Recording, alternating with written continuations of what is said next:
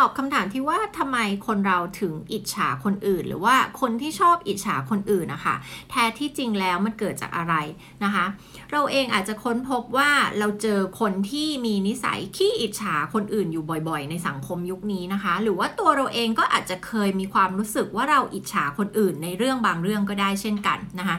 ทีเนี้ยความอิจฉาเนี้ยถ้าหากว่าเราสามารถที่จะเข้าใจมันได้อะมันจะเป็นเรื่องที่ดีมากเลยค่ะ เพราะหนึ่งมันจะทำให้รู้ว่า อะอย่างถ้าตัวเราอิจฉาคนอื่น เราอิจฉาเพราะอะไร แล้วเราจะได้ไปแก้ที่ต้นเหตุได้ถูกถูกไหมคะ แล้วการที่เราเข้าใจว่าแล้วคนอื่นน่ะเขาอิจฉาเราทำไม หรือคนนี้ทำไมถึงมีนิสัยที่จะอิจฉาคนอื่นเนี่ยนะคะ มันเกิดขึ้นมาจากอะไรแล้วเมื่อเราเข้าใจเขาเราก็สามารถที่จะมีเอมพัตตีเข้าอกเข้าใจเขาได้ แล้วแทนที่เราจะตัดสินเขาว่าทำไม นี้มีนิสัยขี้อิจฉาคนอื่น เราก็จะได้เข้าใจค่ะว่ามันมีที่ไปที่มาจากอะไร แล้วเราก็จะได้ไม่ต้องไปตัดสินหรือว่ารู้สึกไม่ดีกับเขาเวลาที่เราอิจฉาคนอื่นนะคะ มันเป็นเพราะว่าเราอะอยากได้ในสิ่งบางสิ่งที่คนคนนั้นมีแต่เราไม่ได้ แล้วเราก็ตีความว่าการที่เราไม่มีสิ่งนั้นอะมันทำให้เราอะมีคุณค่าที่ลดลงนึกออกไหมคะ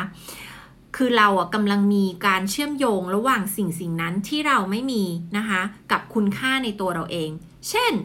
คนนั้นสวยฉันไม่สวยดังนั้นฉันจึงมีคุณค่าลดลง ฉันจึงด้อยค่าฉันจึงไร้ค่านะคะ คนนั้นมีแฟนฉันไม่มีแฟนดังนั้น ฉันจึงเป็นคนที่ไม่มีคุณค่าไร้ค่าหรือว่าดีไม่พอ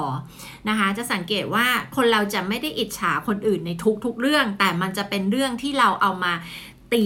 คุณประเมินคุณค่าของตัวเราเอง นะคะและนั่นคือเหตุผลว่าทำไมเราถึงอิจฉาคนอื่นนะคะเวลาที่เราอิจฉาคนอื่น เราก็จะค้นพบว่าเราอยู่ในสภาวะที่เรารู้สึกขาดความสุข รู้สึกขาดการเติมเต็ม รู้สึกว่าตัวเองดีไม่พอไม่ดีพอ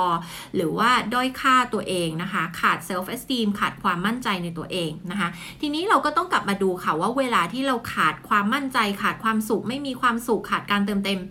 เรากำลังขาดอะไรอยู่กันแน่นะคะ ข ความรักหรือเปล่าขาดความมั่นใจหรือเปล่าขาด self-esteem หรือเปล่านะคะ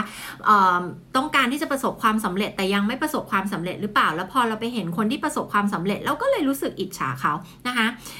ก็ต้องกลับไปดูว่ามันเป็นเรื่องอะไร แล้วเราจะได้ประพัฒนาตัวเองให้มันถูกเรื่อง เราจะได้รู้สึกเติมเต็มในสิ่งเหล่านั้นนะคะ แล้วเราก็จะได้ไม่รู้สึกว่าเราขาด ทีนี้การเติมเต็มบางทีมันไม่ได้แปลว่าเราต้องไปหาสิ่งนั้นมานะคะ เช่น ไม่ได้แปลว่า ต้องไปหาแฟนมา ต้องไปหาต้องไปทำให้ตัวเองสวยขึ้นมาไม่ใช่ค่ะ มันเป็นการกลับไปพัฒนา self-esteem นั่นคือความนับถือในตัวเอง การรักตัวเอง การเห็นคุณค่าตัวเองนะคะ และเมื่อเรามีการเติมเต็มจากภายในอะค่ะ มันก็จะไปลดการที่อยากจะรู้สึกเติมเต็มจากภายนอก